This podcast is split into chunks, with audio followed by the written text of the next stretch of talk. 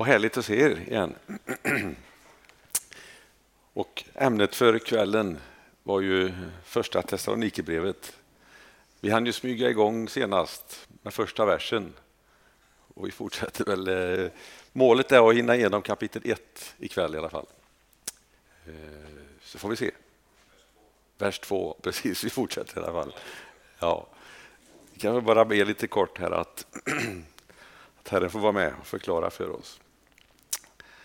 Ja, Jesus, jag tackar dig för att vi får eh, samlas här ikväll nu Herre. Vi får titta in i ditt ord Herre och försöka förstå vad du vill säga till oss idag och i den tid vi lever i Herre när vi läser det som har skett Herre och det, det som människor tidigare har gått igenom Herre. Jag tackar dig Herre för att ditt ord är levande Herre. Jag tackar dig för att det har någonting att säga oss idag också Herre om vi ger oss tid att läsa och försöka förstå och tränga in i det Herre. Jag ber att du ska uppenbara dina tankar för oss när vi delar detta nu Herre och att den helige Ande får göra klart för både mig och den som lyssnar Herre vad du vill säga. Vi inbjuder dig Herre till detta. Amen. Ja, vad sa vi i första versen där egentligen så fanns det mycket att hämta. Första, ja, första Thessalonikerbrevet kapitel 1. Och eh, förra gången började vi egentligen i vers 1 där vi konstaterade att det var från eh, tre personer som lyftes fram i alla fall. Och där kan man väl känna och se hur Paulus ändå alltid är mån om sina medarbetare. Han håller sig inte själv liksom för mer än någon annan utan det är alltid tillsammans, det här teamet och gemenskapen som han lyfter fram. Och vi, vi, kan väl också där slå an eh, tonen, eller tolka tonen i brevet. Är inte någon form av eh, så att säga, djup teologisk tillrättavisning eller någonting utan det är mer det här eh, uppmuntrande och öppenhjärtliga brevet av glädje och tacksamhet. Och om vi tittar vidare här då i vers 2, vi läser vers 2 och 3 så står det så här. Vi tackar alltid Gud för er alla när vi nämner er i våra böner. För vi tänker ständigt på er gärning i tron, ert arbete i kärleken och er uthållighet i hoppet till vår Herre Jesus Kristus inför vår Gud och Far. Och de tackar tillsammans Gud för församlingen här. Och Det är alltid lika viktigt, känner man, för Paulus att tacka som att be för församlingen i det här fallet och det han gör. Och han visar väl här i, i brevet en väldigt stor omtanke och kärlek till församlingen här. Liksom. Det är inte den här, eh, så här djupsinniga teologen Paulus som är igång här framför allt som sagt var, utan det är, det är omtanke och den här värmen som han visar. Den här missionären som han ändå var, att han ser tillbaka på var han har gått och, och uppmuntrar. Och eh, just det här med att tacka alltid. Jag tänker det kommer ju egentligen igen både i, i den bönen som vi ska be, så att säga. Helgat var det ditt namn, Fader vår. Att vi, vi börjar med liksom att upphöja Herren när vi börjar be och liksom på något sätt visar att han är högre än oss, han är den största, det är honom vi ärar och tillber innan man börjar och lägger fram sina bönämnen. Och jag tänker också på i Apostlagärningarna, om vi slår upp kapitel 4.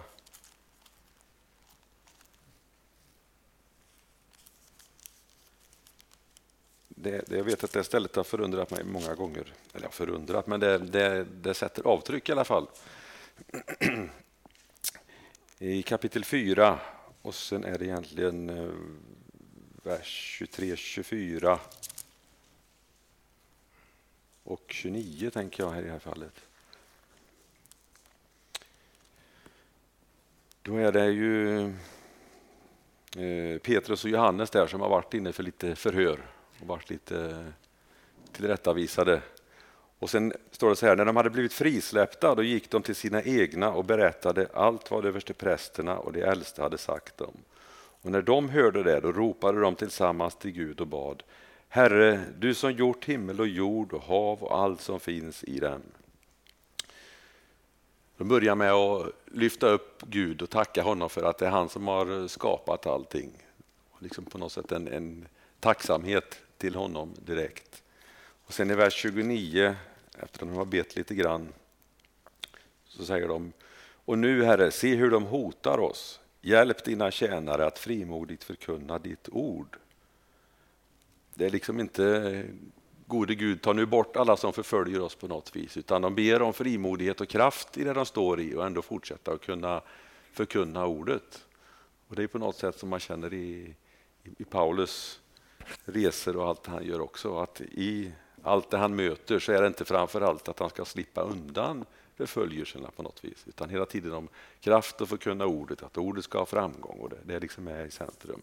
Tacksamhet och tjänande.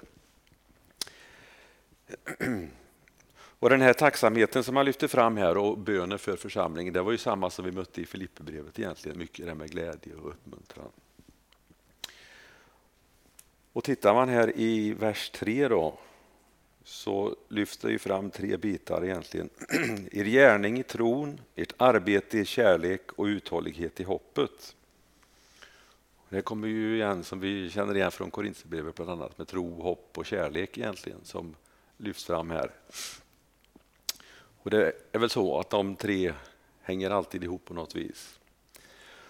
Och Det här med gärningar i tron och Det är väl som så att kämpar man i egen kraft och håller på, då är det lätt att man blir missmodig och ger upp. så att säga. Man orkar inte och man ser kanske inte alltid anledningen till det heller.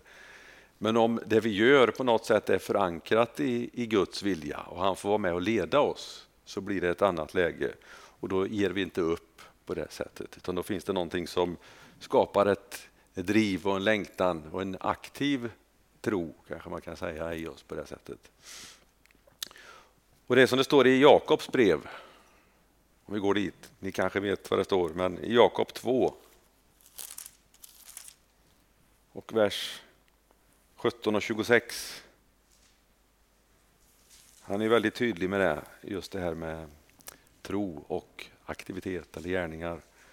Vers 17 så står det, så är också tron i sig själv död när den är utan gärningar. Och i vers 26, liksom kroppen utan ande är död, så är tron utan gärningar död. Det är på något sätt ett normaltillstånd ändå för en, en frisk och levande församling, att man på något sätt agerar och visar på vad man tror genom gärningar. Och i kärlek, står det, ert arbete i kärlek. Och det är väl också, hänger väldigt tydligt ihop att gör vi det i kärlek så blir det på något sätt en annan längtan och en drivkraft i det vi gör, när det inte är av tvång eller att vi är tvingade till någonting. Då är det också lättare att klara mödan. Det står ju ändå arbete i kärleken. Så det känns som att det, det finns ju, man sitter liksom inte bara still utan det är slit och det är arbete i det man gör också. Men det är kärlek till medmänniskorna och man försakar det egna. Man liksom sitter inte på kammaren eller slår sig ner i soffan och bara tar del av sin egen bekvämlighet, utan man, man gör någonting hela tiden. Man lägger kraften på sin nästa. Och sker det i kärlek så är det väl också ett arbete som görs utan att man förväntar sig att det är ingenting jag gör bara för att få någonting tillbaka. Att säga. Utan man gör det av ren kärlek, att säga. utgivande kärlek. Och vi vet att vi har fått mycket av Gud. Allt det vi har, har vi honom att tacka för. Och Då är det egentligen inte så konstigt utan att vi kan få ge det vidare. Precis som Gud visade oss sin kärlek, att han utgav Jesus och vi är inte just oss förtjänta av det på något vis. att säga. Och i Romarbrevet 5 tänker jag att vi kan titta här. Romarbrevet 5 och 5. Då tror jag vi kan se en, eh, en hemlighet eller helt enkelt drivkraften till att kunna visa den här kärleken. För det handlar ju inte om någon mänsklig kärlek i botten som, som driver detta. Men tittar vi i Romarbrevet 5 och 5 så står det att hoppet sviker oss inte, för Guds kärlek är utgjuten i våra hjärtan genom den helige Ande som han har gett oss. Så vi får till och med så att säga, verktyget eller det vi behöver för att kunna ge den här kärleken. Det ger Gud till oss genom den helige Ande. Så det är heller ingenting vi behöver så att säga, prestera eller på något sätt verka fram eget. Utan Gud ger oss det vi behöver för att kunna visa kärlek. Och det är den helige Ande.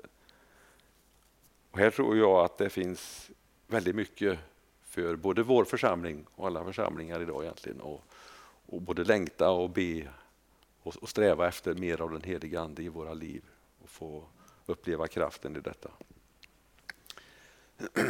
Och man ser just vikten av det här att vara ledd av den helige Ande i, i det vi gör. Och Sen kommer han in på uthållighet i hoppet. Och Det är väl hoppet om, om Jesu återkomst egentligen. Den kommer tillbaka lite längre fram sen. hoppet om den här eviga härligheten och att få, det får vara med och bevara oss, vår tro och uthålligheten i det vi gör. Att vi vet att någonting väntar där framme. Att det är hoppet till vår Herre Jesus Kristus. Står det här. Och jag tror också man kan tänka in i detta, precis som vi läste i Filipperbrevet och i kapitel 1 och 6 så stod det där att han som har börjat ett gott verk i er, det är också han som ska fullborda det. Att man kan få leva i det hoppet och i den förvissningen om att Gud som har börjat någonting i oss, det är han också som ger kraften att fullfölja det hela. Och att det får vara det som vi kan hoppas och tro på. Och ehm, ja, ett hopp. Inte i den bemärkelsen då att man hoppas som vi tror, kanske, eventuellt, möjligtvis. Utan hoppet här, det är en tro och en förvissning. Och vi kan väl läsa det kanske i Hebreerbrevet. Jag tycker det är Hebreerbrevet kapitel 11. Det säger ju väldigt mycket om just vad det är vi tror och hoppas på.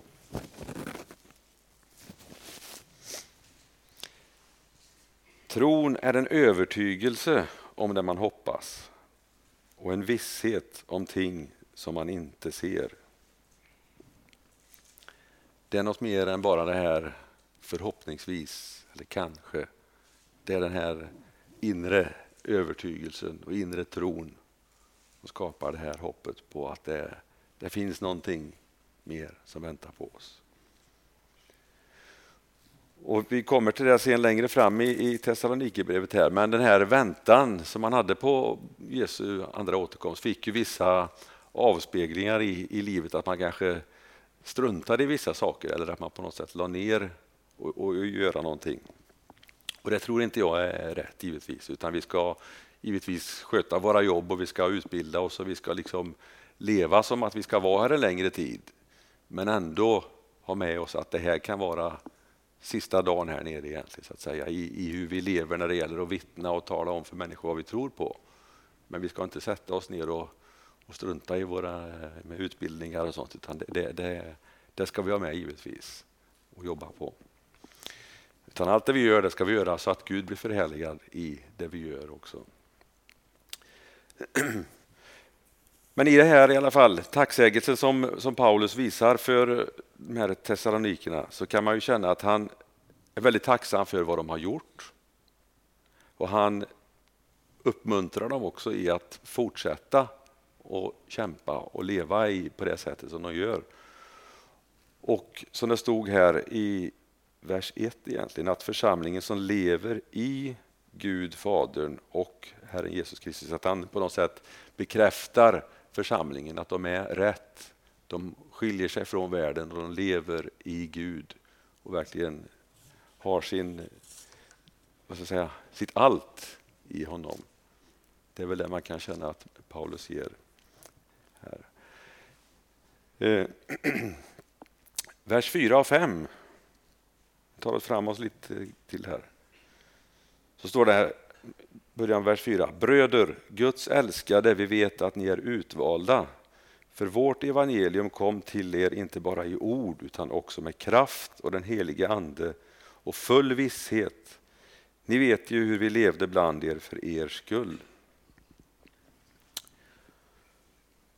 Bröder börjar det med. Ja. Är det bara till bröder då kan man tänka. Men nej, jag tror inte det. Och tittar man, för slår man upp just det här ordet som används här så är det någonting som heter adelphoi, eller adelpoi. Och det betyder egentligen de som är älskade av Gud. Alltså det är till hela församlingen, både bröder och systrar.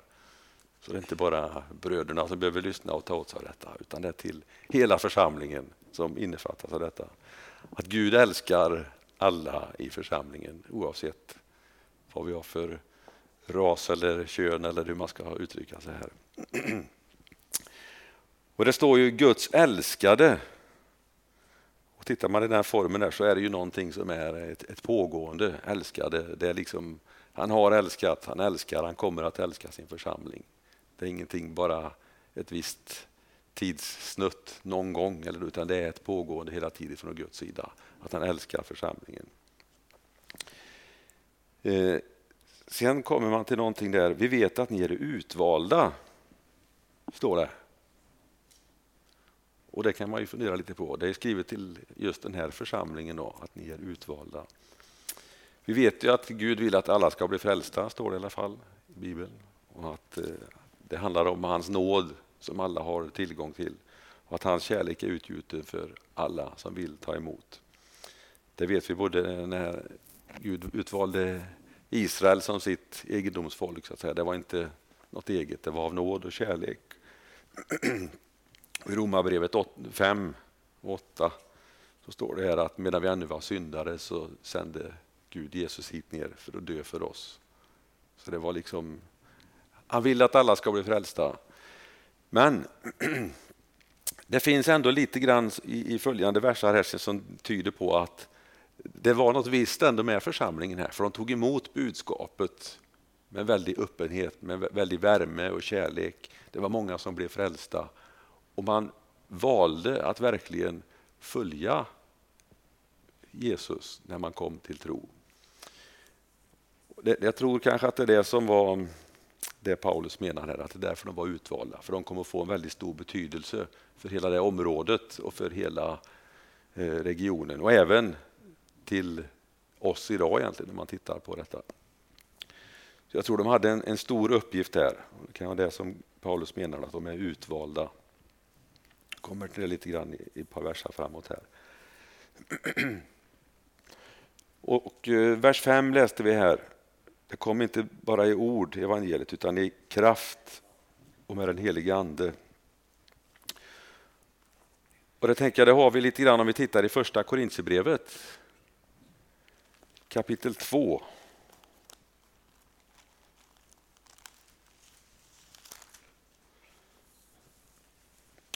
Så är det väl, eh,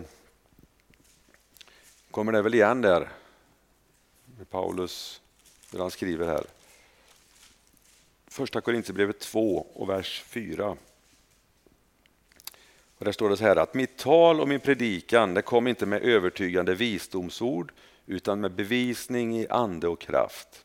Och er tro skulle inte bygga på människors visdom utan på Guds kraft.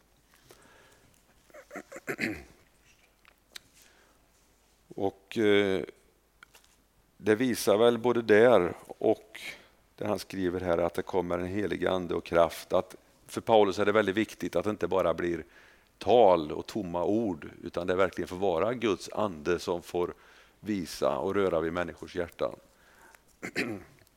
Han vill aldrig att det ska hänga på sig själv eller på något sätt i mänsklig kraft utan Guds ande måste alltid få vara med. Och Det är det hela budskapet och allt det han framför ska vila på. Och Jag tror att det han predikade, att det var verkligen eh, andefött så att säga och anden var med och öppnade människors hjärtan så det fick gå rakt in. Och Det ser man ju här då när församlingen tar emot det på det viset. Och spontant så kanske man även eh, kommer att tänka på, på Petrus tal på pingstdagen, liksom att när anden är med och, och rör vid människor och hjärtan får öppnas, då händer det någonting. Det är liksom inte i mänsklig kraft på något sätt. Utan anden måste få vara med och öppna människors hjärtan. Det är anden som visar på behovet av frälsning och överbevisar om synd som det står. Så utan andens närvaro och utgjutande då, då händer det ingenting egentligen. Då är eh, då blir livet då blir det mänskligt och det vi gör i församlingarna det blir Ja, det blir vad det blir. Vi kommer inte framåt i egen kraft utan vi måste söka och be mer om Andens kraft. Och Jag tror det här är jätteviktiga bitar att ta till oss idag när vi upplever kanske att ja, vad händer? Ser vi under och tecken i församlingen? Ser vi tillväxt? Eller vi, vi brottas med olika saker. Och att vi försöker söka ännu mer av vägledning och Andens kraft i våra liv i det här. Jag tror det är nycklar eller nyckel för framgång helt enkelt. Ja, vers 6 då.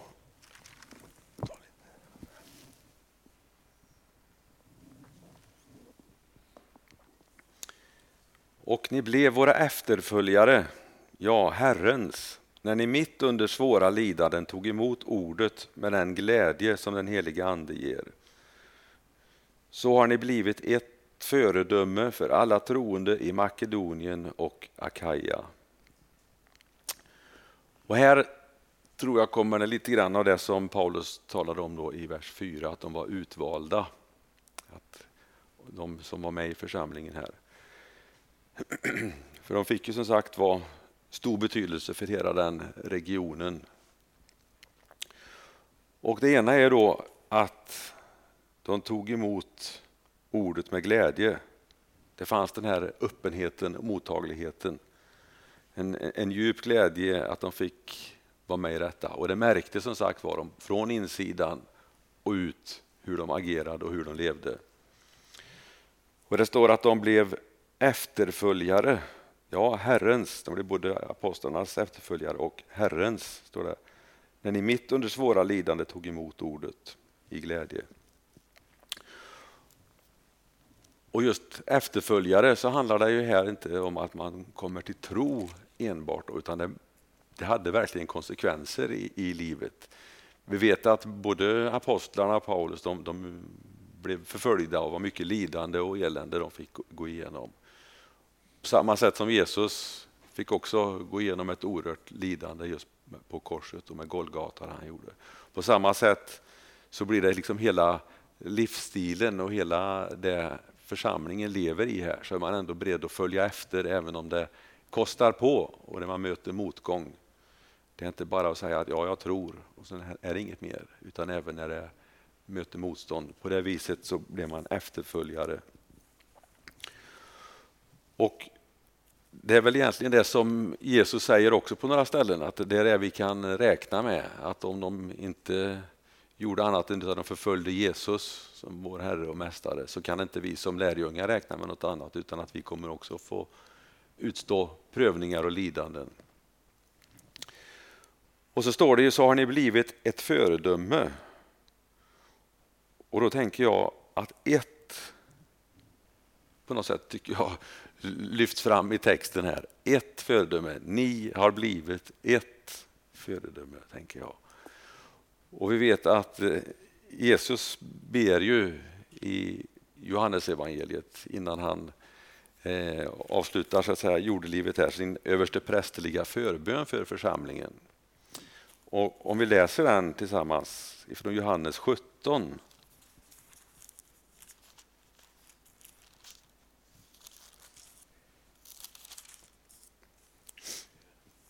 Johannes 17 och från vers 21 så kommer det fram väldigt det här med betoningen av ett och enighet. Johannes 17 och 21. Jag ber att de alla ska vara ett och att de ska vara i oss, liksom du, far, är i mig och jag i dig. Då ska världen tro att du har sänt mig. Och den härlighet som du har gett mig har jag gett till dem för att de ska vara ett, liksom vi är ett jag i dem och du i mig, så att de är fullkomligt förenade till ett. Då ska världen förstå att du har sänt mig och du har älskat dem så som du har älskat mig. Alltså det här enigheten i församlingen är väldigt, väldigt viktig. Att vi är ett, att vi verkligen uppmuntrar varandra och är eniga och försöker ha fördrag och överseende med allting och lever i förlåtelse.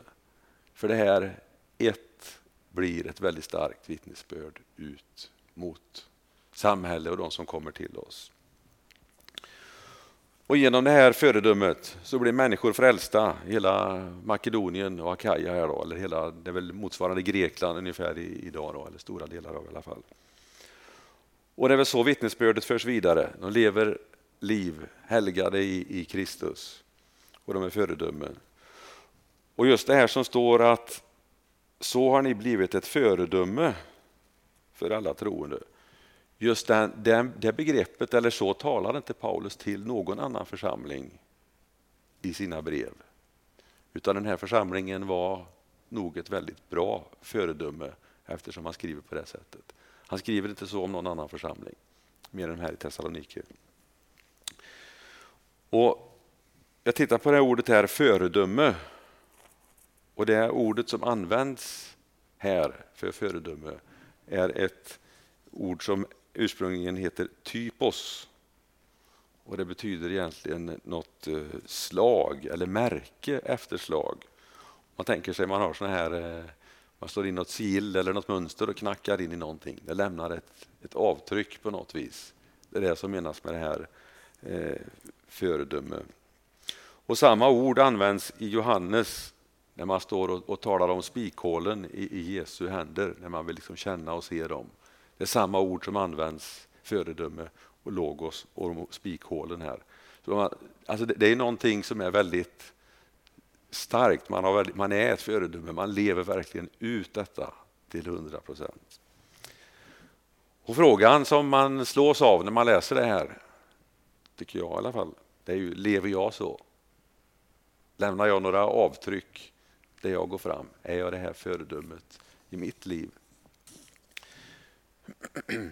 För det står i alla fall att de har blivit ett föredöme för alla troende i Makedonien och Akaja.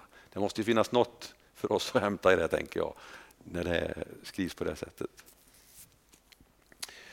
Och Sen står det i vers 8, från er har Herrens ord gett eko, inte bara i Makedonien och Akaja, utan överallt har er tro på Gud blivit känd, så att vi inte behöver säga något mer. Vers 9. De berättar själva vilken ingång vi fick hos er och hur ni omvände er till Gud, bort från avgudarna, för att tjäna den levande och sanna guden. Eko här betyder typ något väldigt, väldigt starkt, högljutt, någon trumpetstöt eller någonting. Så det ger det märks verkligen, det är ingenting som man smyger förbi utan det, det hörs och märks och syns i samhället där man befinner sig. Oska är nog ett ord också jag förstår här som används ihop med det här eh, eko. Så det är något väldigt ljudligt. Man, det märktes på den platsen att församlingen fanns. De satt inte tysta någonstans och väntade. Och i vers 9 här då, där det står hur de omvände sig till Gud, bort från avgudarna för att tjäna den levande och sanne guden. Jag tänker på det, vi har ju den här U-turn Café, U-turn, U-sväng. Och det, det, var väl verkligen vad de hade gjort här, känns det som. Det, det var omvändelse på allvar, så att säga. Man hade vänt sig till Gud och lämnat allt det här med avgudar och allting bakom sig. Och man började tjäna den levande och sanna guden, står det. Man lämnade allt i sitt gamla liv, tänker jag. Frågan är ju vad, vad vi kanske har för avgudar eller på vilket sätt vi har det i våra liv idag. Om det är någonting som vi kan ta till oss i detta. Men det var i alla fall tydligt och synbart hos de här människorna som kom till tro. Det var konsekvenser som var synliga. Och Frågan är, syns det på mitt liv? Ser mina grannar på mig att jag lever för Kristus, att jag är frälst? Och just det där man lämnar avgudar tydligt. Jag vet vi har nämnt det tidigare och det är väl som så ändå man märker och läser allt som oftast i olika tidningar och media hur, hur det smyger sig in olika saker i våra församlingar och kyrkor. Man öppnar upp för sånt som är kanske väldigt tveksamt. Men här kändes det som att här var man väldigt raka och valde bort allt detta. Och Det finns ingenting som visar på att vi ska liksom acceptera eller jämka ihop vår tro med något annat för att liksom vara människor till lags. Utan vi, vi står grundade i vad vi tror på. Och det handlar inte om att vara snäll eller kompromissa på det sättet när det gäller vår tro, utan den är sann och det ska vi inte ge avkall på på något vis. De tjänade med sitt liv i, helt och hållet i Kristi tjänst. Och vers 10. Och vänta på hans son från himlen, honom som Gud har uppväckt från de döda, Jesus som räddar oss från den kommande vredesdomen. Och de väntar på Jesus, står det. Det är inte händelsen i sig som man väntar på, utan de väntar på Jesus, står det. Att han ska komma tillbaka, Guds son. Och eh, väntar, jag tänker det är säkert en förväntan, en stark längtan. Och jag tänker om, om församlingen då som är för 2000 år sedan nästan, om de hade den förväntan och längtan och levde i att nästan varje dag var den sista. Hur mycket mer borde inte vi då 2000 år senare leva i det och glädjas i det och vänta på det hela tiden. Och genom hela boken här så slutar varje kapitel med just det här om, om hoppet och att Jesus kommer tillbaka. Om man tittar vidare i de kommande kapitlen sen så kommer man tillbaka till det hela tiden. Och det är väl det som måste prägla våra liv idag också. Att vi får leva i den här verkligheten att vilken dag som helst så är Jesus tillbaka här. Det präglar den här församlingen oerhört starkt. Och vi uppmanas att se på de här som föredöme och förebilder. Så någonting borde det betyda för oss. Och ett sista vittnesbörd lägger de med här. Jesus som, eller ja, som Gud har uppväckt från de döda. Man vet att Jesus lever. Även om det kanske var säkert med människor i församlingen här som hade inte sett det med egna ögon så levde de så pass nära den händelsen så de visste att Jesus hade uppstått. Det var en verklighet för dem. Och det får vi ta med oss också i det här budskapet, att Jesus han lever. Och Det står att när Jesus kommer så räddar han från den kommande vredesdomen. Står det. Så det finns den här eh, dubbelbottnade, man väntar med glädje och samtidigt står det om en, en, en dom också. Men det vet vi att för den som älskar Gud och för den som är frälst så behöver vi inte vänta med någon rädsla eller någonting på det utan då ser vi fram emot det med glädje. Noa blev räddad, Lot blev räddad, vet att Gud räddar sitt folk. Han lyfter upp dem som tror på honom. Men samtidigt så behöver det vara en uppmaning till oss att ta vår tro på allvar och kunna vittna om det för de människorna som inte har tagit emot Jesus idag. Det var kapitel 1 i första Thessalonikerbrevet. Och det man kan se här, i alla fall i kapitel 1, då, det, det, är ju att en församling som verkligen är rotad, är skrivet i Guds nåd, kärlek, att de lever i detta. Och de inser att kyrkan den finns bara tack vare Jesus och hans nåd. Det är det som alltihop det grundar sig på. De lever liv som är helt överlåtna till honom. Det är det absolut viktigaste de har och det är det som driver dem. Det märks och syns på alla sätt och vis. Och de är fyllda av den helige Ande. Det är ändå det som, är, som man har fått sett, inte bara ord utan med kraft och med den heliga Ande står det i full visshet här. Och en församling utan den heliga Ande, det blir bara någonting tomt och innehållslöst. Vi måste ha mer av den heliga Ande i våra liv och i församlingen. Och de vittnade, både i ord och hur man levde. Och karaktärsdragen där var tro, hopp och kärlek egentligen som kom tillbaka i hur de arbetade och vad de visade. Och de har tagit tydligt avstånd ifrån det de levde i tidigare. Det hade de lämnat bakom sig. De levde inte med ena foten i varje dike på något sätt, utan de hade lämnat och följde Jesus. Och De påståendena kan man ju då vända egentligen bara till frågor till sig själv och där vi lever idag. Är jag den brinnande kristen, som jag läser om att församlingen var här? Är min, vår församling på det sättet som vi uppmanas att ha Thessalonikerna som föredömen? Är vi rotade i Guds kärlek och nåd? Är vi överlåtna? Är vi fyllda av helig ande? Lever vi och vittnar? Tar vi avstånd från det som vi bör ta avstånd ifrån? Det är frågor som vi får ta till oss var Det var kapitel 1. Fortsättning följer.